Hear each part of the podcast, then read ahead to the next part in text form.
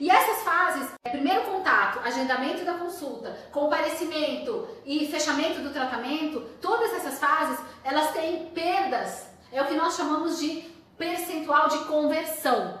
Você tem que ter esses números na sua mão. Você tem que saber quantas pessoas telefonaram, destas quantas agendaram, destas quantas compareceram e destas quantas iniciaram o tratamento. Para você saber o seu percentual de conversão. Se você me disser assim, ah, Marina, eu tenho 20 telefonemas por dia, 10 agendam, 5 comparecem e um eu fecho. Então você vai ter o seu percentual de conversão, você vai ter o mapeamento do seu funil.